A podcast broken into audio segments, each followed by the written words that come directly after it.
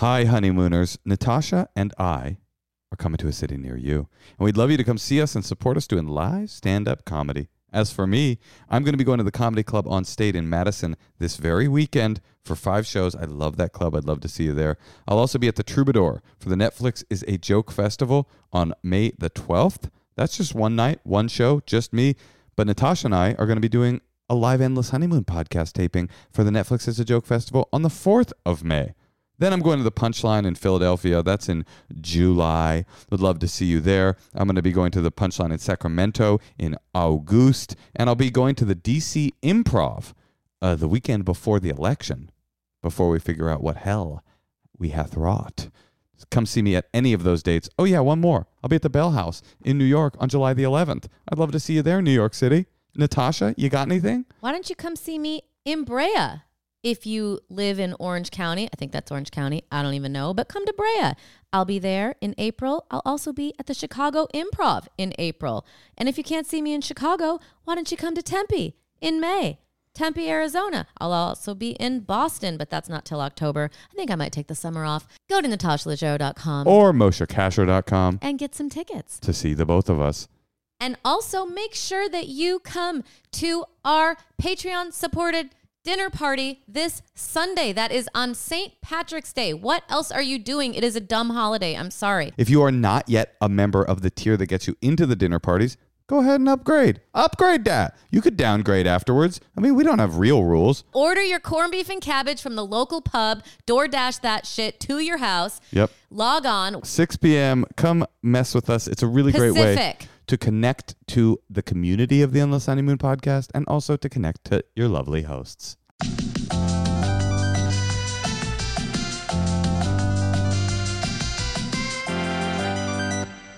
Welcome to the Endless Honeymoon Podcast. We're back in the woods for some reason. We're running from Delta. We're in the woods of Mendocino, where there is no possibility of getting the Delta variant. Honey, I'm a little worried that the second we got here, maybe that was a bad omen. What happened? Well, that is true. I got within, I would say, 15 minutes of our arrival in the Mendocino woods, I got bit in the ass by a scorpion. Yeah. I did not, I've never seen one of those. Well, I never felt one of those. I was laying down a carpet, unrolling a carpet, and I kind of backed that thing up into that scorpion thing, and uh, it felt like. Well, I started sw- making deep eye contact with Jeremy's children and screaming "fuck, fuck, fuck, fuck," and so they looked very confused. And then I looked back. I thought there was like an ember burning my butt or something, like a, a fiery ember. That's what it felt like. Wait, how did it get into your, did it bite you through your pants on your butt or did it climb in It- and no, get into your underwear? it bit through the it well i do have a scorpion in, in my underpants you know what i'm saying Mm-hmm. i in I, that's an often repeated rumor that boy has a scorpion in his drawers mm-hmm. they say but this was not that it was i think it bit through my butt basically i was like back in that backing that thing up and uh i felt this thing and i started screaming the fuck and then i looked back on the couch and kind of like hanging there was a huge black scorpion. Then I started screaming. I got bit by a scorpion. Then Natasha came in and, in true Leggero form, started making eye contact with me and laughing. I know, but here's why I was laughing. Miranda, who's Jeremy's wife, said, Oh, don't worry, it's plastic. It's plastic. So she kept saying it was plastic. I don't know, based on It what? was a toy because they have a scorpion toy. well, So she figured that you saw the scorpion toy. So when I was laughing, Moshe, it's because I thought you were just playing a joke on Jeremy's kid. no, I wasn't. I was. Nature was playing a joke on me. So basically, when you were moving the couch, your drawers started drooping, and that's when the scorpion saw your saw that succulent, ass. succulent, supple, little plump butt. and he he climbed on it. And then do scorpions bite with their mouths? Do you No. think he? How do you think? Or he stung you? You've never seen a scorpion before? I saw it once you took a picture of they, it. they rock you like a hurricane. That's that's their way. It's got what do you mean? It's the it's the classic, you know, the tail tail went into my bum, and the good news is I for like two days I was like fucking jacked, like I was so buff. I could lift really heavy things. Remember when I lifted the truck? I lifted the RV all the way up just using the power of the scorpion. It was pretty cool. Well, I had a bad omen happen to me when I got here too. What's that? Um, Jeremy's kids did her Cats audition three inches from my face, and she's saying memories, Making deep eye making contact. Making deep eye contact. So I don't know. That sounds. That what, do you What would you worse, rather? that or Mhm. Would you rather have a nine-year-old do an Andrew Lloyd Webber Cats audition while making eye contact with you, or get bit in But the in the in the succulent white butt by a black scorpion? Oh, that's a hard one. I'd probably do the scorpion because it's done in a second. We had a good one, a would you rather, that you came up with recently. Would you rather, here's to our listeners, okay? We'll open this up to the listeners. Would you rather get cancer or canceled? Which one? It's not really relevant to everybody. It people are like, I'd rather get canceled. They don't. What does that mean if if you don't if you're not in the public eye? I guess. no, you can get mini canceled. People you can in- get canceled at work. no, but it's like you can all get fired from your job. fired from your job, you're out of your industry, all of your friends and family except your tightest, closest core abandons you and is like, I never liked that person anyway. Uh, and you can no longer work in your field. You're in infamy, and and people are Like you did something embarrassing. yeah. What do you mean? Uh, People get canceled from the private sector all the time. We're from the public sector. you know, like like uh, remember that the first cancellation was the woman that was like flying to Africa and was like, "Hope I don't get AIDS." Just kidding, I'm white. You remember that? It was like a Mhm. famous case. She wasn't in the public eye, but she became in the public eye, and I'm sure that person is still reaping the benefits of that very so you tweet. would have that level yes. of so so if if you're not in the public eye now if you get canceled you would be in the public eye slightly Right, right. Not not even slightly. Like you know, Karen from the uh the the, the bird watching Karen from New York City that threatened to call the cops on that black dude. Like you're in that level of like infamy, but you how about how, i have an idea how about you get canceled for being a karen or can well we can't. Sure, I mean whatever it is, it's that level. Barbecue Becky, you're at that level. Everybody knows who you are, and you're canceled. Or you get a kind of cancer that has a seventy percent survival rate. So you're really likely to win. To, ooh to, when you get yeah to, mhm. to, to, to live. Here's the other bit of information to add into your calculation. When you get cancer, the opposite of getting canceled happens. Everybody comes out of the woodworks and is like, I love that person. They're so brave. They're so special, right? Mhm. When you're so, so, so people love you more. And when you're canceled, people love you less. In fact, your own, but you have your health which is essentially everything your own family, like your mom maybe turns on you a little bit. Your mom's a little bit like, listen, honey, I love you, but I can't be associated with you in public until you get this squared away. Oh. i think health is more important Write us. Let us know. What would you rather have happen to you? Cancer or canceled? Let us know here at the Endless Honeymoon Podcast. Today's guest is somebody that has not been canceled. no and the uh the opposite uh she has a She lot has of cancer. This is awesome. No. She has so many things happening, and uh, I'm so excited to read her book, The Wreckage of My Presence. I also often listen to her podcast called Bitch Sesh, Oh, all about the real housewives. It feels like, oh, okay, it's about the Real Housewives. Because I was going to say, if the podcast is called Bitch Sesh, it sounds like you're often a guest, just but kind of without being asked to be on the podcast. What I'm saying is sometimes you engage in a bitch sesh of your very own. If you know what I'm saying. Does that make sense? The joke? yes, honey. I'm kind of like roasting you a little bit, and I felt like it was a pretty effective slam. You can also see her on Black Monday. I'm not doing very well since the scorpion bite. I've been trying a lot of riffs, and a lot of them been falling pretty flat. But you know what doesn't fall flat? The collected works of Casey Wilson, who is our guest. Yeah, she's our guest. Let's give her a call. Let's uh, do it. Hi guys. Hi. Hi, Casey. Hi. I'm so sorry I'm late. I was doing some like weird thing for a promo and they were like a million questions. Hi. Wait, Wait, Casey, is this your house? Because this doesn't look. This looks like it's like a bathroom at like a hotel or something. No, this is my house, but they had me add these weird flowers. Should I lose them for Oh. these photos I was doing? They're like, "Do you have anything you can put over there?" I'm like, "Not really." No, I like it. It just kind of looks like um like a Tudor place where I would like want to go on a holiday or something. Yeah, we're gonna come to your spot for a holiday if you're down. Yeah, We're well, in an RV, so Where are you guys? We're in the woods running from the Delta variant. Now, we understand that the last thing you did only had a million questions. We only have one question, Casey. I'm scared. Here's a question Would you rather, oh my god, this is so Be- stupid. would you rather get cancer Okay, or canceled? cancer.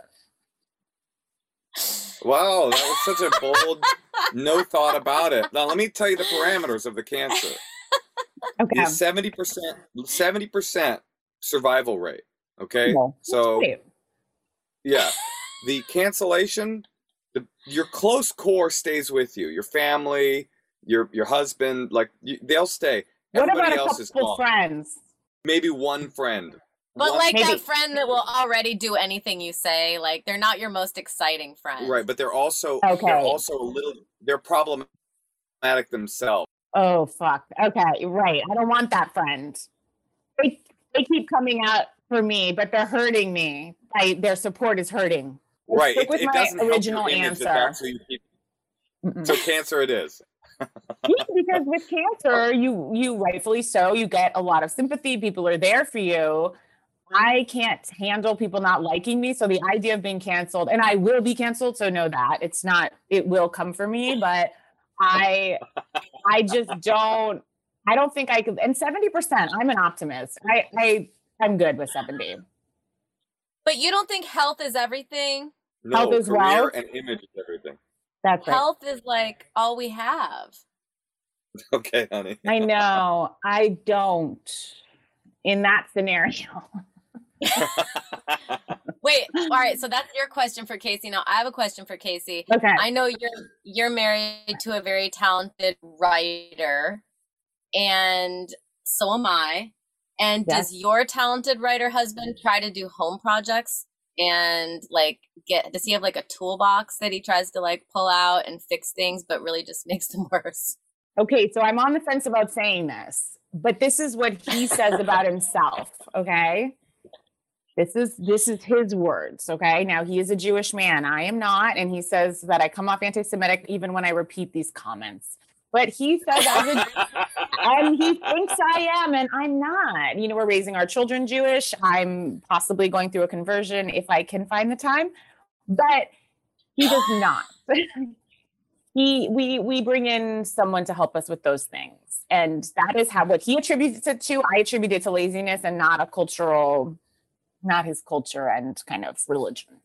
So you actually wish he would he would because uh, coming from another woman who's married to a Jew, I wish he Yeah. wouldn't do his home repairs because No, I'm so happy always- with the way it's set up. Wait, I'm not sure I'm understanding the part where the anti-Semitism comes into play. Can you? Well, It's you- is the intimation that because he's because we're Jews, we're not really equipped to do home repairs. We should be like yeah, that's part of it. For sure. financing some sort of other. no, he is just blaming that on why he cannot do any home repairs. He Uh-huh, blames that. uh-huh. And he again tells me that if I also give that reasoning, that makes me anti Semitic as a non Jew. But he also thinks everything sounds anti Semitic, which, uh, you know, and I don't, I don't mean to have gotten. See, I told you I will be canceled, and I told you, and I didn't know it was going to happen this quickly. Here we are. honest, Casey, that's actually what we're leading you toward. I know, and my end of the husband said that is what will bring me down. Hundred percent. No, No, I, I, hope just have not. to say, Moshe is just always uh, in a home repair. Like even before, before. No, but he- he's he makes everything worse, and I have to always talk him out of his bad ideas. And furthermore, he um he makes a mess. Look, I appreciate that you have defied you have defied my husband's own stereotype about his people, which was wrong, and that's beautiful. All I'm saying is that what you guys don't understand, having been raised in a Gentile milieu, is that the home repair is not really about the home repair. It's about the uh, enforced emasculation that society has imposed upon us. And to do the repair, we are saying to society, no, I truly am a man. And then to look to our lover and have them rolling their eyes and saying, you see, this is what I knew you couldn't do. You're, in a way, reinforcing the problem that we were trying to solve in the first place. Right. Okay. I, I hear that. And it seems like my husband isn't even up for that challenge of trying to attempt to reclaim the masculinity stripped from him by society. So I think you're enlightened, you know? He's a happy cuck, is what you're saying. yeah, yeah, he is. Grateful. Don't make her say that. We're just trying to get you in trouble. Okay, You're- we can stop. Moshe's Yeah, half no. Polish, so What's that mean? Uh I maybe oh. part of you, part of you wants to do the home repair. Pole? You're saying Poles do home repair? Wow. wow. All right, Casey. Uh, how wh- how would you feel now that we've um, established uh, all of our mutual problematicness? How would you feel about giving some uh, advice to some other people that need some help in their lives? Okay. I mean, I will try my best. Let's do I'll that. you best. seem like you have a very full life. You're you have a you have you're a successful mother. You're a loving hu- love. You have a loving husband. You guys always post beautiful posts about each other. Yes. You're an author. You're an actor. You're. I mean, what don't you do? What's your? What are you worst at? A podcast. She's a podcast. Uh, Podcast tour. Yeah, podcast tour, Mhm. podcastini. And I Uh, directed a short film, everyone. And she's a budding director. Don't forget I mean- about my short film. Wait, what's your short film called? Uh, it's called Daddy-O about my father, but I'm kidding. But I do feel like I do feel like if you want to direct, women have to like come with their short film. Be like I did something, and men they're like direct a Marvel movie. It's funny you mention that because I have never directed anything, but Marvel did just reach out about me doing the. the I'm- actually going to be doing the entire X Men uh, series again. Again, wow. Yeah, debut director, eight film deal. It's kind of interesting because Mhm. I have no experience whatsoever with it. So right. they It just seems like your home repairs. It it is interesting. That's the right word. for it. Moshe asked me to put him on tape for an audition. I got so frustrated. I realized I'll never be a female director. just by me. The I But problem- what, It's was like- it your actor not taking direction? It was more like I didn't want to put the phone in the tripod. and, for- and let me just start here and Oh, say, okay. I'm not, Technically, Casey, I'm not her actor. Let's just clarify that. I'm my own actor. See, let me say that's why I actually actors are in like a little cage and they just like call us out. Whereas, you know, I do like the directing the power. She is your actor. That's what I learned as a director. You She's own in these charge. people. Yeah. Well, let's see if we can direct some people into a greater good. And I feel like you're going to have good advice, Casey. okay. Hey, Tosh. Yeah, Mosh. Would you say you're a person who likes to have a soundtrack to your life? Uh, yeah. You're very good at it, though. You're disciplined about turning on music to set a mood. But- what else? What else do you have if you don't have a mood? Well, sometimes I'll be in a mood where I'll forget that I've been sitting in silence in a dark room for over 32 hours. It's really weird when I walk in on that. I'll scream out to Alexa using Amazon Music, Hey Alexa, help me get out of this depressive stupor, and it makes having music on all the time so much easier. And not just music, Amazon Music has more than 10 million free podcast episodes, including ours, to listen to. That's right, you can say, Hey Alexa, play the Endless Honeymoon podcast, and they'll just start, and you'll be listening to my sweet, sweet, dulcet voice. Plus, uh, no ads. I mean, what more could you want? It gives you unlimited access to over 75 million songs, as well as podcasts, music videos, and more. And the best part, the owner of the app just flew to space in a rocket ship he built with your money. If you've never tried Amazon Music Unlimited, now's a great time. For a limited time, new customers can try Amazon Music Unlimited free for 30 days. There's no credit card required. Just go to amazon.com slash endless honeymoon. That's amazon.com slash endless honeymoon to try Amazon Music unlimited free for 30 days. Amazon.com slash endless honeymoon. Renews automatically, cancel anytime, terms apply. Hey, Tosh. Yeah, Moj? Would you say you're a sweaty, sloppy, moist sleeper? I would not. I would and do to my friends behind your back all the time.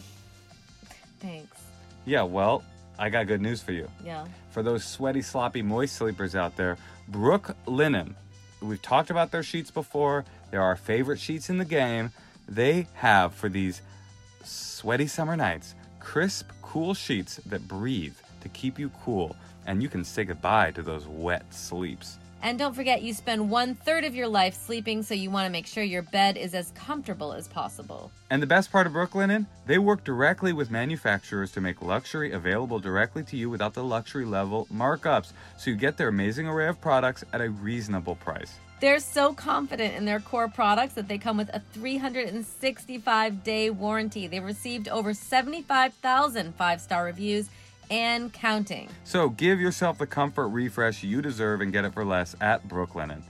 Go to brooklinen.com and use promo code honeymoon to get $20 off with a minimum purchase of $100. That's B R O O K L I N E N dot com and enter promo code honeymoon for $20 off with a minimum purchase of $100. That's brooklinen.com, promo code honeymoon, and stop sleeping sloppy tonight. Okay, first we're up. We're going to call Danny in Melbourne, Australia. Melbourne. Melbourne. From the lockdown. Well, yeah, they're probably partying right now. Wait, why Yeah. is it better there? Yeah, they figured they solved it. Is that true? Well, well, they just out. they locked down for a few weeks and then they're doing great, I think. Danny. Hi, Danny. Good morning, guys. Well, good morning for me. How are you? It's Natasha, Moshe, and our friend Casey Wilson. Hi, Casey Wilson. It's good to meet you guys. Meet you guys, as I say to all my potential clients. You look beautiful, Casey Wilson. What's happening Yeah, with this this- light? God bless. This is not for this podcast. Um, what What about me? How do I yeah, look? Yeah, what do we chop liver over here?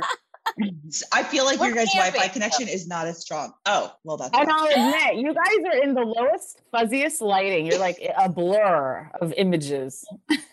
well, I mean, it is an issue that we are having because we're so far in the Northern California woods. How do we Zoom podcast and stay connected to Mother Gaia? That's an issue we've been having this whole time. It's a real issue. Are you guys in Humboldt National Forest? Sorry, uh, this is not my podcast.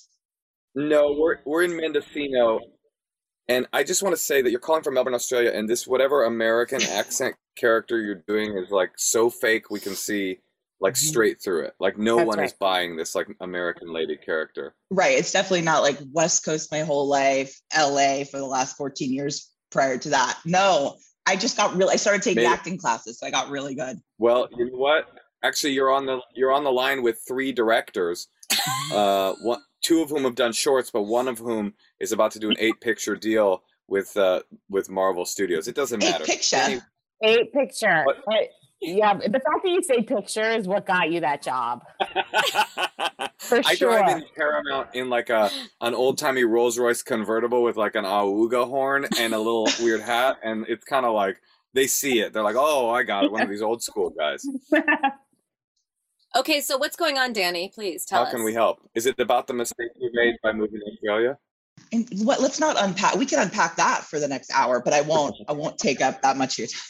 Eek. I'm like, luckily, no one I know in Australia is going to um, watch this because they don't have good taste. So, um, okay. So I don't know if your producer gave you any context. I'll, I'll keep it really short, my context. But um, I moved out to Australia about three years ago at this point to be with my now Australian husband.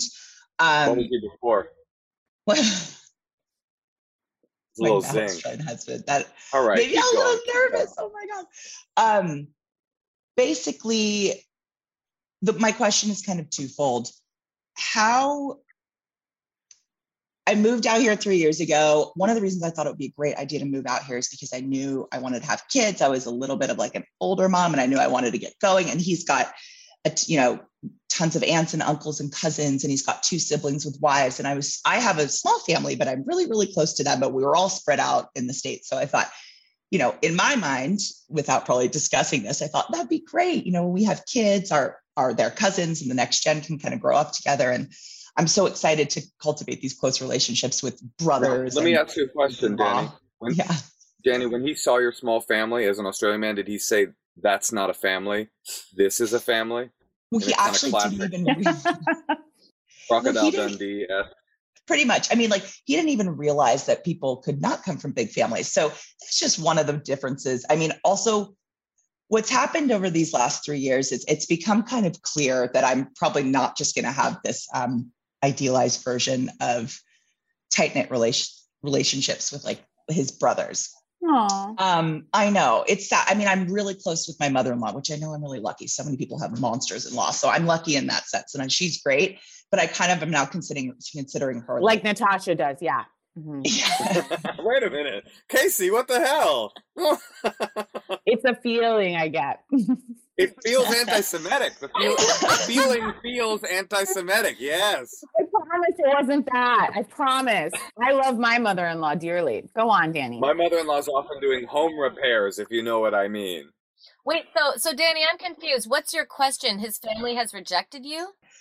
No, I'll I'll get so pretty much um, what's happened is now in the last couple of weeks, probably since I wrote you guys, one of the brothers, um, his our our new we had a baby last May, and his brother is about to have a baby, so they'll be about a year apart. So it- it's like exciting time for the next gen to get to know each other. But that brother in particular has kind of explicitly expressed that he's just not interested in me doesn't really want to be around me. He started discluding me from like family functioning, family functions and stuff. Like they had a dinner party last week, and like I just wasn't invited, but everyone else was. It was very odd. And um, I, it's not, it's not totally based on nothing. I think what happens is when out here, because I grew up so differently. Where I mean, I'm like a privileged Jewish American girl who went to college and out here, like my in-laws are like truck drivers and tradesmen. And I'm not saying that to be a snob. I'm just trying to illustrate this like massive point of difference in just not only the culture clash, but like our complete um, communication style, uh, full stop. So what happens is I kind of accidentally become this like abrasive American who in, in heated topics such as like this is why we don't hit kids now and and misogyny and here's what feminism actually it, like i had to define feminism for a couple of them. Fine i'm not i guess i shouldn't shame them but i kind of just become this abrasive american as i'm termed whereas like at home these are not conversations and these issues are kind of these social things are just kind of built into who i guess my circles of people are and it's not something i need to get on a soapbox and talk about. So he looks at and and also communication wise he kind of looks at it as like see i think there's a way to have a debate about something and then move on like respectfully and whatever. He these the, he sees it and these guys see it as like it's a personal attack on me. We're having a fight anytime we kind of disagree. So i'm just like at a at a loss and um it's sad because now this has happened where i'm not included but i want to i guess my question is twofold I want to one, how do I kind of make peace with the fact and accept the fact that like this just isn't going to be this like Brady Bunch blended, exciting, idealized version of what I thought it would be, especially because I've been kept from my family out here. Um, but then my second thing is, do I be the bigger person and extend an olive branch, try to mend some bridges? Because like I've been kind of hurt, really hurt by some of the things that he said that was kind of unrelated to other stuff in front of people. So um yeah do i what do i do about how do i behave about this going forward to not make our our children forego love because i don't want to withhold love but it's kind of toxic for me but i don't want it to be i want us to get along yeah Got it. Got It it. a. Got it. No. Okay. So the two questions are: How do you make peace with the fact that you didn't get the the big Australian outback uh, love and connectivity kind of The didgeridoo bloomin' festival? the bloomin' Yeah. onion family. That's right. The whole you thought you would each be a strand of a bloomin' onion, but in fact you're your you're your own ring. Um, and and also, what do you do with people in your family that are assholes that you don't feel like you owe an olive branch to, but without giving that olive branch, there will be no peace and no connectivity. no peace no peace and connectivity because yes it's not like i just want to make peace for everyone else i genuinely like want this Yeah. family i i yeah It's hard because I think you've put a lot of pressure on yourself moving kind of away from your parents puts a lot more pressure on it of like well, we're not seeing my family because I'm hoping we're going to get this. So it's a hard Yeah. situation. Are you close with their wives briefly? Not so Got it. So one of not I no, but one of them like I actually thought I could really like, and she's kind of new to the family. I'm six years into the family, and she's one year into the family, and I came at her with open arms. I was just like everything warm, welcoming, tried to connect with her, and then as soon as this um, drama happened with her husband, which was just like two three weeks ago, which I guess is maybe she's known about longer in his head, but God forbid he would be big enough to pick up the phone a couple of months ago whenever things started bothering him. She's just like cut me off. So I'm like, is that the kind of women? Like, is that what we teach women to do out here? We just are like, you know, I'm gonna stand by my man.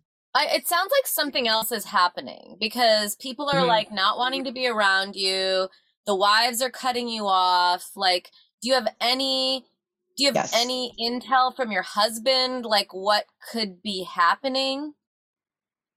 So this is yeah, okay. You're uh, you're good, Natasha. You're good. There's two things. two things. One is this term abrasive American that I've kind of heard, which is they use the term instead of calling people out, pulling people up. So when these kind of heated topics arise, like all of these, I don't know, kind of antiquated ways that people, Like- conservative ways people live, like my wife should have my dinner on the table if she's not working, and like just I don't know why hitting kids and being, you know, wobbing around racial remarks or homophobic slurs. Like it's so funny. And it's like, these are things that I don't want influencing my son. So they're not really welcome around me or my kid or in my house. And so when I try to then educate, I just look like a pedantic asshole. So that's like one part of it. Okay. Yeah. All right, let me jump in. Let me jump in. I have a feeling now.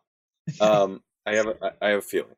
First, I, I have a, a couple of questions. Why is it that you want to forge this idealized relationship that you've always With a group of racists and rapists. I mean, it's like what idealized Abusers, child abusers. Yeah. Of- yeah, like like what is this idealized version of family? Did it include that it would be like looking the other way at racial slurs? Probably not. So the way to make peace with the fact that you're not going to get it is that it was never available to you in the first place. On the- I didn't know. hand- And that's the hard thing. I didn't know. on the other available. hand, on the other hand, not to take you off the hook altogether, you know, there's like a really good rule of thumb uh, on for me, not you, but for me in terms of because I'm a very argumentative person too. I too am an abrasive American. Hmm, how interesting. um, eh, interesting. We both went to the same synagogue.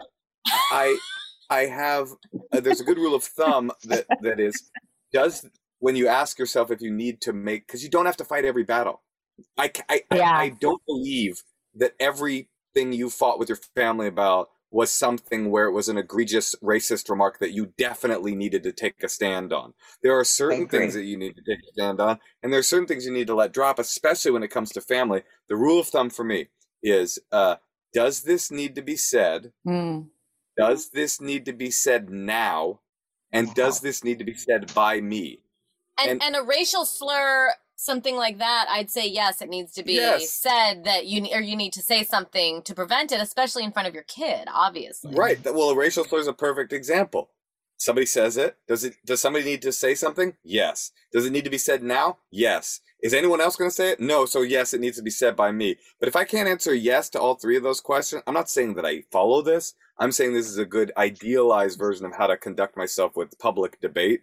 Because if I can't answer yes to all three of those questions, then I can just shut the fuck up, and I don't have to be the abrasive anybody. I can just mind my own business. it's i feel like that is really a great checklist i think i'm not saying it's not a good checklist but when i'm at home like in the states i mean still consider that that's a great checklist because in my mind i'm like someone else will either pipe up or this is not you know my bad this is like not for today but nobody does that here and then i find myself being like the cheese stands alone black sheep And including your, where's your husband on this?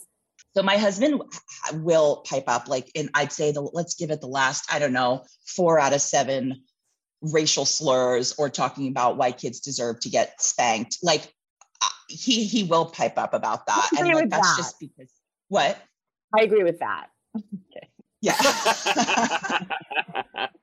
I mean, honestly, why kids deserve to get spanked to me is a great example. Does it need to be said? Maybe. Does it need to be said now? Maybe not. Does it need to be said by you? Probably not. So with with racial slur, it's like your kid needs to know right now that's totally unacceptable. Never. With spanking, maybe you can go home and say to your kid, like, you know, we don't do that, and there's a reason. Do you think by taking a public stand in front of your your in laws, they're going to stop their believing what they believe about spanking? Absolutely zero percent possibility Yeah. that's going to happen. Uh, It's just not going to happen. And I, I have some other adv- advice for you. Like, it's kind of like a lesson in charm. And I understand that there's a reason why they all don't like you. And you're kind of like the one trying to, you know, stand up. Natasha, I'm sorry to stop you, but if anyone could give a lesson in charm, it is truly this woman. So I think this comes from a, you're getting it from the best source. It's true. So what I would do, thank you, Casey. What I would do is also try to figure out some things that the family really likes that has nothing to do with things that you say and you know just when they come over try to have i mean these are simple people like just have have their favorite beer ready for them These are these are simple racist child abusers. They're just simple. every day, you're everyday simple abusers. Yeah. yeah, Casey, what do you think? Do you have any? no but but do you see what i'm That's saying a really like, like good like point. Be like, better like have some of their favorite food have some of their you know just try to ingratiate them and compliment them do that kind of thing and that doesn't mean you can't also say please don't you know call asian people that or whatever is their you know please you know and and just keep being a broken record like you are with a kid like i was telling moshe that the other day i'm like with a kid it's like you're just you just have to or i was telling the nine year old who's watching our kid i was like you just have to keep repeating things. You just have to keep repeating things. But my my thought is that with those three questions to yourself, you'll figure out when you need to fight, what battles you need to fight, because your job is not to educate anyone on how to be good. You, that's just not your job. Your job is to stand up when something is unacceptable. Every human being has that job. But your job is not to go to Australia and come bring them your values and make sure they adhere. turn to them. it down a notch Yes. danny No, Turn it down yes. five notches. no that that's a you guys really good points i feel like i've tried in the past to yeah connect on common ground but sort of this is kind of i think a fleeting note that i'm taking which is just like it's not my job it's not my job but if i want peace i'm gonna have to bite my tongue more I Yeah. think if I may, so I have some Trump supporter relatives, and I actually just flew to Florida to visit them. And I was, I love these people. They, the aunt and uncle, they've been in my life my whole life, but obviously it's a strain because it's difficult, and their views on masks and the pan, it's difficult. But I did try a technique. I was just like, I'm going to detach and try to just keep everything very shallow. I have tried talking to them. It's it's not that I don't feel it's just not working. Um, it, they are they are not going to change in the same way I'm not going to. And so honestly, we really got into like the weather, which sounds dumb, but I was able to enjoy them. They enjoyed my kids. I just did not. I was so detached from them. I could actually be, you know, so friendly, and we chatted about like family drop, just like common things. The kids were our like touch point, and I tried to just not get into it because they're going to say something inflammatory. You're going to have to come back at them, and it's not excusing it. Otherwise, I personally would move back home because I would. I think right now you're you're putting the weight in the wrong place. Like be with your small family and then mm-hmm. go see them in little bursts of like two times versus seeing them all the time. And then I just think it seems you want to move back. And then you can Yeah. really love people when you only see them twice a year. keep it shallow i love that I think that's Keep so wise. Because as you were yeah as Casey was saying that, I was thinking, yes, like, why are you trying to alchemize this family into something that they will never become? You already know they'll never become, rather than trying to turn your own family that you actually have control over into the family that you want. The uh, you can you can grow Chosen your family. life. You can grow your well. It's not chosen family because you did give birth to them, so they are your biological family well. I think, but it's like you can grow your own family unit into the thing you want through friends Yes. and and and and community that you build, rather than going. It's like you keep going to the dry well and trying to get a cup of water and going like, why isn't there any water here? In America, we have water. Yeah, based on your idea of the like Norman Rockwell thing. And so I think you keep running up against your own expectation that's just not there for the taking. and it sucks. It sucks. But like finding acceptance there. it's just really good to hear people be clear. The truth is, behind every Norman Rockwell painting was a person making a disparaging mark about the Aboriginal people of Australia. So, honestly, it was never an ideal to begin with. You just have to cultivate in the field that actually grows you grows you fruits and vegetables, rather than going to an arid field and hoping against hope that someday a fruit will pop up. Ain't no fruit. Nope. There's no fruit, just dry, dusty seeds. But like I found out here in my first month of being here, I was like, oh, I need like peeps. This is not, yeah, gonna work like for me um, in an extended way. So I found there's a huge, not a huge, but there's a big um, like a 5,000 person American expat Facebook group. And I, my two best friends, they have two, three kids of their own husband, like all of us, the six of us adults, we get together and have friendsgivings. Like, so that even my husband has tried to say, like, we have like these are not i know my blood people but like you have a lot of love here and you have to just start being grateful for that Yeah. instead of instead of hanging on because i do i'm not somebody that I'm, i need people i guess So, Yeah, lean in, um, lean into the place where you're getting nutrients rather than hoping they pop up somewhere else. I think we've solved your issues. Okay, Danny, good luck. thanks We guys. love Good luck. Good Have luck. fun luck camping bye casey you look great Thank you. And if all else go- if all else fails, just make a Crocodile Dundee reference. Australians love that. Well, Casey, you gave Steve good Irwin advice. and we- reference. Yeah, Steve. Oh, yeah, that's a that's a R.I.P. cultural point that everybody feels good about in Australia. Um, Casey, you give great advice as we knew you would. Um, yeah, that was really good. Keep it shallow. keep it shallow. It's Is hard, it is it hard? Like, is it do do do you find that like Trump rel Trumpers that you know they want to get into it or no? Are they also down to keep it shallow? Yes, I think so. Some are and some aren't, but also it's like the level of respect I've had for like the time and effort they've put into my childhood and my life. And my mom passed away like 15 years ago. So part of me is like also like, what would she want me to do? My mom was like actually like a feminist leader, but I actually think she would be like, just go have a really nice time with my brother, please. And l- let them be in the kids' lives. And, you know, I don't know. So but it's it's very challenging. Like I have one relative who's a Trump supporter, not my family in Florida. And you know, I just it's very difficult to overcome. Like what comes with that is someone who's supporting a bigot and and speaking of anti-Semitism, supporting someone who's fanning those flames. And it's very difficult, like from an emotional standpoint, to to put aside. It's very difficult. But it's like, okay, but Well, at, at what cost? So what's my end goal that I don't see my family? It's like I think going to that end goal and like it's almost like divorced parents. Like I'm just trying to kind of try to understand like, okay, we have to kind of keep this together for like my kids to have relationships. No, but the, the only the problem I think what you're saying is so right on and yes. And the, the the the problem with that is that there's been a change in the way people talk about politics. When we were growing up, there was that idea don't bring up religion or politics at the dinner table. Yeah. But now it's like, oh no, actually find your political adversaries and take them down. And that, that's not just on the right. At the dinner table. By the way, that's Yeah. not just Trump supporters. That's that's people in my political camp too. It's like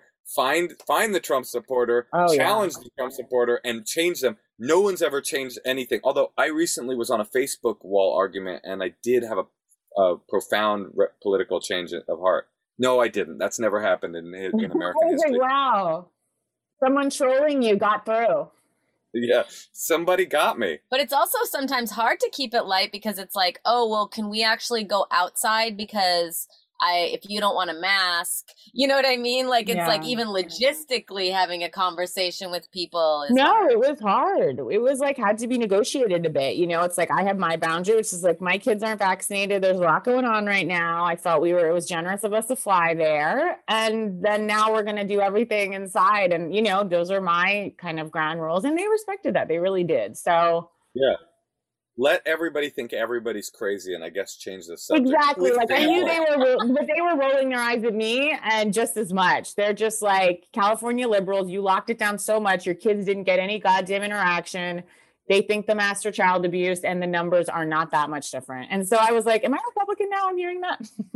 but I- you know, it's just like we are not changing each other. And and I'm not saying that means we shouldn't try, but after a few tries, it's just like I know no one's changing me. Yep, I love Oh, that. I don't Keep know. it shallow. Keep it moving. Um, speaking of keeping it moving. Wait, but she's so good at advice. I think we should do one more call. oh, are you down, Casey? One more Yes, call. of course. Let's do another. Hey, Tosh. Yeah, Mosh. Would you like me to tell you my favorite mattress company of all time? You could, but I already know because you talk about it all the time. I talk about it all the time because that's how good a quality this mattress is. It's a mattress in a box that feels like a little slice of heaven was shipped to your door. I just replaced two beds in our home that were old and lumpy, and now I feel like I'm sleeping on a cloud. I go from bed to bed to bed, and I sleep in a different room every night. And you have to take the quiz. Helix Sleep has a quiz that takes just two minutes to complete and matches your body type to sleep preferences to the perfect mattress for you. Why would you buy a mattress made for someone else? With Helix, you're getting a mattress that you know will be perfect for the way you sleep. And the way I sleep every night, no doke, no doke, no doke is on Helix. Do I speak perfectly all the time? No. Do I sleep perfectly every night? Yes. So- no, these are really the best mattresses. I love how they come. They come in a little box. You unhook them, then they start to like breathe out into your bed. Our kid loves hers. I Oh, by the way, our child has started napping on her bed and I think it's that new mattress. I don't think I know. Go to helixsleep.com slash honeymoon, take that two minute sleep quiz, and they will match you to a customized mattress that will give you the best sleep of your life. You know, your dad came to visit, he slept on the Helix mattress, and he started going, What company was that? He's going to buy one. He's about to buy one because he slept on it one freaking night. Helix is offering up to $200 off all mattress orders and two free pillows, which we always need, for our listeners at helixsleep.com slash honeymoon. They have a 10 year warranty. You can try it out for 100 nights risk free. They'll even pick it up for you if you don't love it. But we don't ever have anyone say they didn't love it because you will love it. Look, I'm not a perfect copy reader, but when I speak from the heart, I talk about Helix. Hey, Tosh. Yeah, Mosh? I've been looking for an employee for my company lately, and I gotta say, OnlyFans is not a good place to find a candidate. Do you have a suggestion? What about ZipRecruiter, Moshe? That does make a lot more sense. What are they all about? Well, if you have too many resumes to sort through, yet you need to hire someone ASAP, maybe you don't know where to post your job to get it to the right people. Hiring can be a headache. It can be like trying to find a needle in a haystack. You can post your job to some weird job board, but then all you can do is hope that the right person comes along, which is why you should try ZipRecruiter for free at ziprecruiter.com slash honeymoon. In fact, ZipRecruiter is so effective that four out of five employers who post on ZipRecruiter get a quality candidate within the first day. I've been on OnlyFans for over a year looking and looking and looking, and I have not found the person that I need. It's no wonder that over 2.3 million businesses have come to ZipRecruiter for their hiring needs. And right now you can try ZipRecruiter for free at this web address, ziprecruiter.com slash honeymoon. Once again, remember to go to this unique place, ziprecruiter.com slash H O N E Y M O O N. ZipRecruiter, the smartest way to hire. Okay, we're gonna call Stuart and Isabel in Manhattan. Hi. Hello. Hi, guys. Quick question before we get started. Would you rather be get cancer or canceled? Um. Getting canceled is your fault. Yeah. So can't yeah. you you're right. pick cancer? I can blame it on the universe. Yeah. Yes, okay, great. Um, by the way, we're here just not just Natasha and Moshe, but our friend Casey Wilson. Hi, guys. Nice to meet you. Nice to meet you.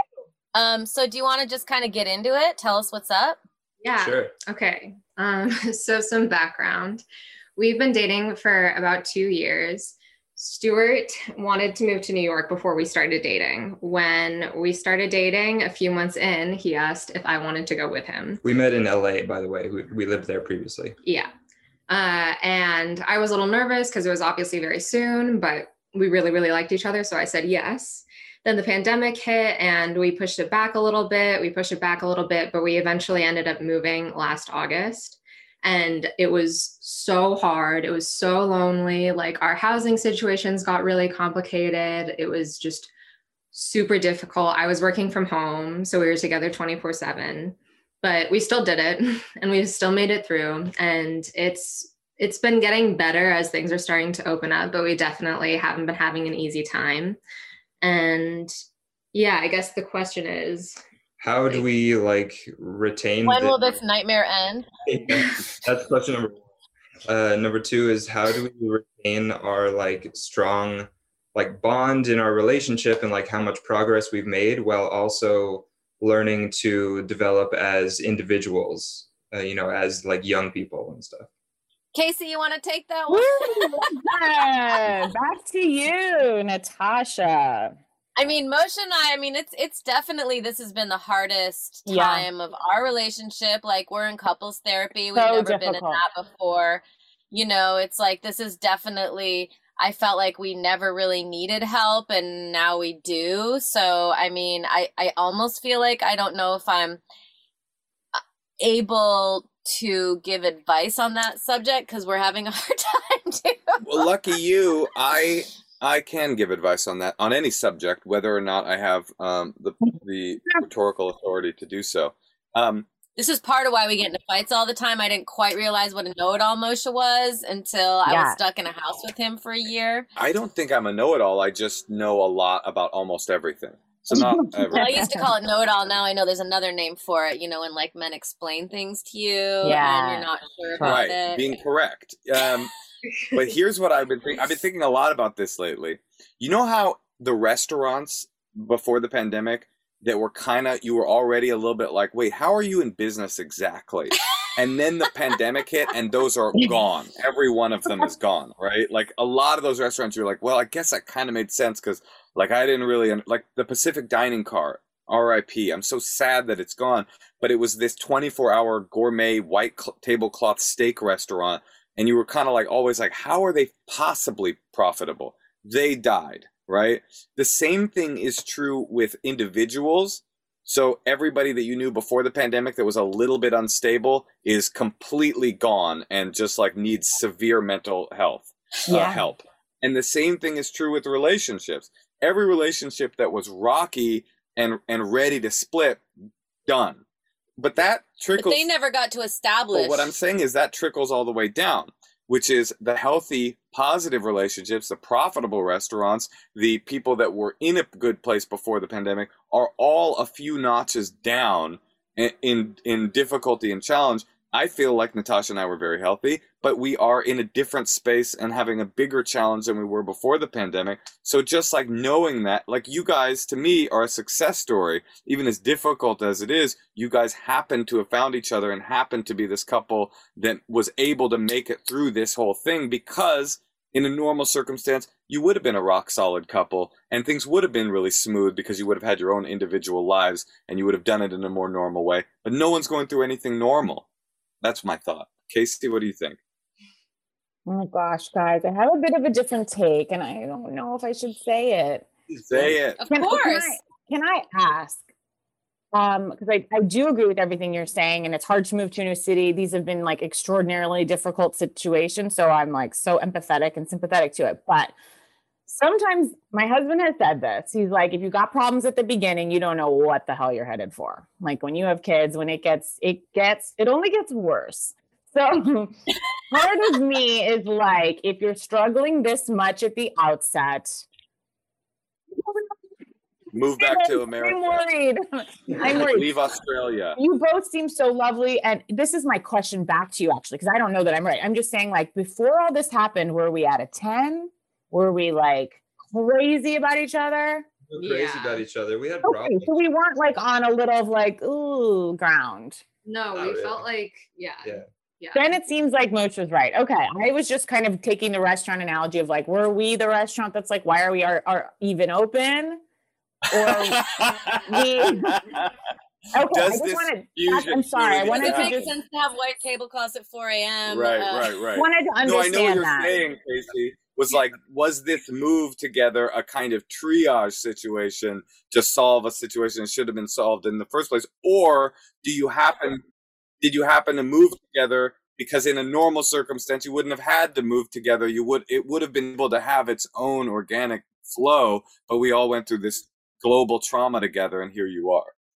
Yeah, it would have Yeah. it would have hopefully been a lot more normal and like regular. Yeah, we were also And you would have had independence and your own friends. Do you guys have your own friends outside of each other where you live? No. Not- we have like we all the friends. friends we've made, we've made together. yeah. Uh, everyone new to us has been Yes. as a couple. That to me is like the just, and I know it's so hard with the pandemic, but just like trying to just get out of the house and let the other just like find some means of space or friendships or things outside of the other one. Weirdly, is just like stop spending so much time together. But I know it's so hard. So it's not like you're wanting this. It's just what's happened. I, I, I think that that alone could be a nice goal for each of you, you know, just like, and you don't even have to be like, we each have to make a friend, you know, but it's like, what are the things that you enjoy doing? You know, like I was just in Atlanta for 10 days without Moshe, but like I kind of got into the, cert like I got into different television, like just things that I want to watch, kind of following my bliss. Like even alone, you can kind of do something like that. Um, and then maybe there's an exhibit you want to go see, and I'm sure there's a lot of outdoor things happening in New York right now. So it's like, yes, maybe you can't do a certain thing, but you know, like look at what's happening outside in New York, where you could like, you know, even if it's like vintage shopping or I don't know, just something that interests you that you might not meet other people, but at least you're like filling yourself. No, I, I, I think that's right. Just because the two of you were able to make it through this with unrelenting, unceasing, never-ending companionship with so one another hard. doesn't doesn't mean just because that happened it doesn't mean that that is now how it must be like now that things are relaxing you can try to do a reset because yeah just like natasha said like one of the things in our relationship that was important was that we both needed independence from each other and then the world took away the ability to get that independence and now we're kind of sniping at each other but we also are finding it difficult to detach because we're so used to it after a year and a half of always being together and yeah, it seems like you guys also want to be together. It's interesting. Yeah, it sucks. We just like each other too much. Can you go out with the girl of the couple you've met, or you, you know, like even silo those people off a little? I guess so. I mean, honestly, it's just been so hard for us to like make friends individually. Yeah, I kind of wouldn't even really know where to start. yeah. It's hard to make friends older. I feel like it's just so much harder. A hundred percent, it's harder to make friends. I, I, I, I think once when you're in your twenties, you actually. How old are you guys? You guys look like you could be in your twenties. How old are you? 30, 31. 25. 31. I'm 20. Yeah, you guys look. You're I'm like, sorry. fuck You- you. Yeah, You're sorry. both forty-seven. Yeah, hard. Yeah, you. No, you. Now that you, You say guys it, are you so look like- young. now that you look, now you say you look twenty five and twenty four, but like you've lived through too much. A, a, a really aged twenty five and twenty four. Now that you say it, I see that you guys look like a kind of. Uh, no, I'm joking. Um, you guys are young, so maybe go out and meet people. You have to go out. I mean, that's just part of it. And you have to go out alone. You have to go out together. You have to. I mean, it's New York. Like walk, walk somewhere. Walk to the fucking plaza and have a drink at the bar. I don't know. Do, do something. No, Walk- it's yeah, true. I I. mean- ahead, well, Casey. I was just gonna say, and again, I know these seem like almost Republican values coming out. Looks like somebody won at the uh, Trump family gathering. I know, I know. I I was Maybe tell, take saying off earlier, the guys. mask and stop living in fear. That's my advice. No, but I am saying I think we've gone so far in one direction that when it is affecting mental health, and I am personally like, and I'm not going to get on a high horse, but if you are vaccinated, I know there's problems, but I think we are now letting fear rule us to the point that it is disintegrating our mental health and lives. And I personally, I'm pulling back in the other direction. I, I won't do it anymore uh, to that level. I, I just won't. Obviously, I'll wear my mask and I'll be safe and I try to see everyone outside and I'm doing all those things. I'm not saying that, but I do feel like what I'm hearing is like you guys adhered amazingly to the pandemic as we all should have, but now like there were the world is in a transitionary state. And I know we're like toggling back and forth in this like super scary way, but I just think living in fear, it just puts a fucking damper on everyone. And I'm not even saying you're doing that, but like I think I am. I am. I. I want to know how to stop, Casey. How how do we? Do you have any practical suggestions for not living in fear, not checking the news on your phone? I don't check the news anymore, which I, I'm not trying to be ignorant. My husband does, and I'm like, where are we at? You know, but I, I was up at night every night. I was having to take like Klonopin. Like I was really just going through. And I've had a couple friends who like to send me like the most alarmist news articles. I had to be like, you have to stop. Like I just, I can't, I have to just try to assume if I'm doing everything in my power to be safe that I just, I don't know. I can't be at the 10 anymore. It's, it broke me to my core emotionally. I, I think we all feel that way too. But like, I, I, and and I think I don't mean at the risk of harming others or anything like that, obviously. No, but something else happened as a result of of being in that much fear and trauma. And it's interesting to think about that everyone on Earth has gone through the same version of trauma with them a thousand different iterations of what it looked like. But you remember, Even the billionaires. now you guys are only twenty four, but have you ever? Even us, Hollywood elite, Hollywood elite here, we went through that. Coastal elites as well. Have you ever seen the classic old film, very old classic film um, from another generation called The Shawshank Redemption? Have you ever seen that old chestnut? Honey, they she has. She, what you haven't for real? Okay, first of all, you have to watch it because it's great, and I was making a joke because it's not an old film. But there's a character in there, right? This guy Brooke, who gets out of jail, and he's been in there for so long that when he gets out of prison, he doesn't know what to do with himself, and he ends up not being able to live on the outside.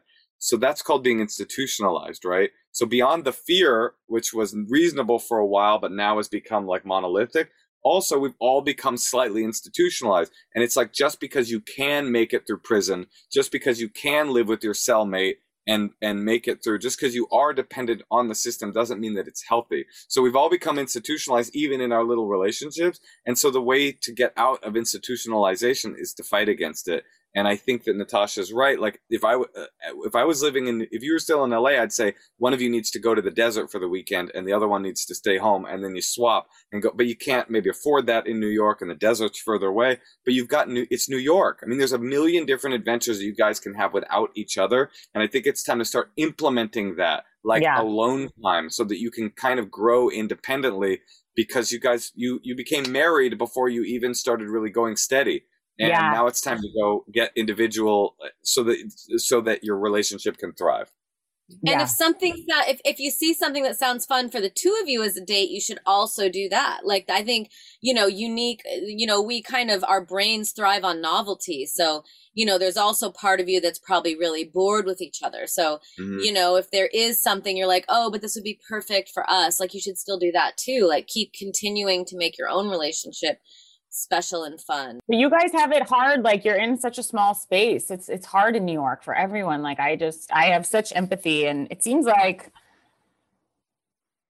like you guys are gonna do okay. But you I- you're almost like codependently now. It feels, Yeah. and I feel that too with my husband. So I'm not saying that with any judgment at all. No but this other thing has happened too which is that it's not just that we spent a year and a half together it's that we spent the worst nastiest grossest year and a half together where it's like we were in our underwear 75% of the time. It- there was there wasn't that three to six to nine to a year long period where you were still trying to impress one another. We went straight into like old domesticated like it's fine i'll just like wear my boxers for a week. Does this sound familiar to you at all natasha? Yeah, honey. So I'm saying not only do you need to thrive individually, but also find a way to thrive as a couple. Natasha was right. Get dressed up. Go out to, you know, go paddle on the fucking paddle boats at Central Park. Do corny stuff because all of that corny stuff that wouldn't have felt corny because you were in that insanity that early love is, that went away with you guys just like planning to move to New York together. So go back and re and retry to make that relationship romantic again. Make relationship romantic again, as Casey's relatives would say. That's right. Yep, that's right. All right, well, good luck, you guys. I feel like you have a lot of sex, so I hope we doing helped great. you. They are hot, aren't they? They do look Yeah. hot and young. Yeah, Honestly, I'm jealous of you guys. So yeah. Just take advantage of it. All right. Yeah. Good luck, you guys. Makes you feel Yeah. better. Yeah, I really appreciate it. right. Casey, that was helpful again. I knew you'd have some. I some feel bad. I was basically like break up. Well, that's Natasha's role usually. She's like, I don't think this is going to work. Go your separate ways. But I don't understand how to help people anymore with that kind of thing. But they looked so crushed when I said that. Well, I That's a good sign. Yeah, right. yeah, That- that's a good sign. No, I was wrong. And I do think getting off of the news is really positive because also I feel like they're targeting us and it's just like one horrible tragedy after the other. Like our kids in the woods right now and she was like playing in like an outdoor on an outdoor swing and I just keep thinking like all of the articles that I've heard like just this past year like tree snaps on hammock family of four lost in the woods a book like I've just like five different headlines That's not the news you need to hear. That doesn't affect your like it's just too triggering to me. Like to hear all these stories, I'm now like having trouble driving. I- I'm like something's gonna happen while we're driving. And it's just like, oh, I don't know. but then sometimes it's like i will read the article because i'm like well maybe there's a kernel of wisdom like how how much weight can you put on a tree in the woods if you're going to put a hammock and two bodies in it like i'm like wanting to be an expert on everything because maybe there was some but it is it is very challenging because you know i'm not letting her enjoy herself outside in the woods either i'm like maybe we should all just go inside and watch tv And may I ask, are you guys really out there because of like the variant? Or you're just No, on we're vacation? We're on vacation, but it was vacation but it was good timing. How about oh, that? Oh, yeah, yeah, yeah. Moshe it, has got it, some got like land up in like 10 hours north of LA. So we'll kind of come up here at certain times with That's another nice. family. That's And really in nice. fact, if any of our podcast listeners can figure out where we are, it's kind of a nice um it's like a you know a scavenger hunt and you can come meet us if you can find the a plot of land. Anybody is welcome. I'm going to take Casey's advice with the news and keeping it superficial. I think that I'll Keep it check, shallow. keep it shallow. Let me know. Moshe, let me know if anything crazy's happening. I literally will. I'll scan headlines with like a very, you know, this Natasha from we went to the same acting school at NYU. You know, they talk about a soft focus. when oh, you're like interesting. not like looking at anything, I kind of like scan it lightly, and if I see anything that's triggering or dark, I don't read. I'm like, I can't read this. That's how I read uh, the news when there's a big fight and I haven't watched the fight yet. I'll kind of like read it with uh, crossed eyes and try to avoid getting spoiled. so you're doing that, but with all of the news of the Yeah, world. and I'm not trying to be ignorant. It's really not that, but I do think there was so much, so much before the election of like so entrenched and steeped in it that I'm a little like, there's just been so many catastrophes this year that I need to find a, a place of joy this year, and I'm just trying to like shuck off fear. I'm just, I'm, I can't do it anymore. And and I also realized because I have I read this magazine called The Week, and I had like some old ones shoved somewhere, and it was like from last from 2020, but it was like Trump on every single page, like two or three times, and like we should be very grateful that he's not there anymore. But I think he did kind of like open up this like now there's like content to be filled. There's Yes. horrifying con- content uh openings. So I think And I'm certainly not of being like Joe Biden's in office, so I don't need to read the news anymore. But I am trying to take a little advantage of like, okay, someone else is at the wheel. Maybe I can like just a little bit. And again, I don't mean to make it seem like I'm not trying to play a role or or certainly like I don't know, be engaged. No, I think what you're saying makes perfect sense. The last four years have been an unnatural degree of news inhalation. and then Yes. it ended with the pandemic. yes. And then an insurrection. I mean, it's just been unbelievable. I know. That's why we're in the woods. Truly That's- unbelievable. That's what I'm saying. That's why we're in the woods. It's not the Delta variant, it's the human variant. It's just like it helps to get out of career, news, Yeah. everything, and just get out. And that is what the red wolf is. My my my woods is like girlfriends in the backyard laughing, going to dinner. Like I'm just like I must reconnect with people. But I'm an extrovert. Love that. That's great. But I also don't own any land anywhere else. So we're always like we have nowhere to go. oh, Well- I didn't realize you weren't a landowner when I started the podcast. I know you sorry. didn't. I know. No, I, I wrote the producer. I wrote the producer ahead of time to try to prep you, but I guess that message didn't get passed along. Hey Casey, crazy. you can have this land. It's uh it's the most No, it- beautiful, like being like on Endor. I mean, yeah. but it sounds Um, so nice though.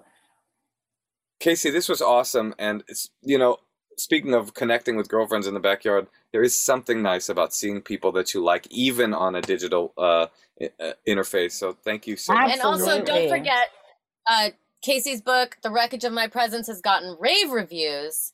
Um, your podcast, Bitch Sesh, uh, and Black Black Mondays. and and you're on Black Monday, so we're. I'm sure you you. have Awesome. even more things coming up. The but short the- Daddy O. Don't forget to look into the short Daddy O. Don't forget to remember that you can watch 15 minutes of my journey. and actually, people But- are like, "Where is it?" I'm like, "I don't know how to access it." So they're like, "Can you try to post it?" I'm like, "I don't know how." Everybody should pick up your book. Oh, thank you. I appreciate it. Moshe, I have your book in my bookshelf. I love it. I have it very much on display right there in my bookshelf, and my husband loved it too. Oh, I love that. Thank you so much. That's so sweet. You're welcome. I'm working on another one right now, and it's like taking up every ounce of my brain. So It's a lot of book. work. it is so much work. Do you did you like the process of writing a book? I did. I didn't. I. I didn't. I underestimated how much work it would actually be at the second, like at the end. Mhm. I- yeah, but I did like it. But it took me so long. But I really did like it. I but feel like a a lot, lot. of enter- a lot of entertainers like like the idea, and then they get into like the the nitty gritty of like how isolating and solo, and you know, there's not a lot of feedback until the end part. You know, like Yeah. a lot of people Oh, yeah. feel driven crazy by the process. Well, speaking of last thing, that to maybe uh, what I started doing is like Jessi Klein, a friend of mine, and a couple other girlfriends, we who was also writing a book. We would get on Zoom together and write, and we wouldn't talk for like four hours, but there would just That's be really simply Really? other face, other faces, and then we would do That's set really smart. timers, and then we chat for a little, and then someone would be like, "I'm taking a nap." This was like pandemic, like darkness, but like I'm taking a nap, and just simply keep their screen on, and then they'd exit frame. I mean, it was getting so strange but that. it's so isolating and it was like just helpful to see someone else's face and working and like And, and you're like, you know, someone's you're someone's kind of there too. Checking you, yeah.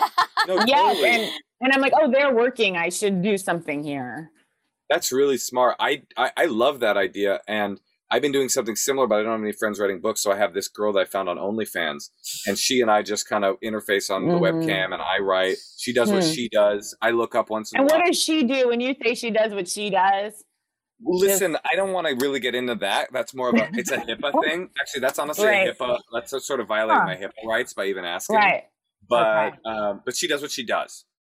that's right okay she does Okay. what she does well you right well thank you guys for having me this was so fun and so nice to see you guys Great to see you too. Okay, we'll see you soon, hopefully. Okay. And uh, I'm excited to read your book. Yep. Thank, thank you. Thank you bye Bye. everyone Bye.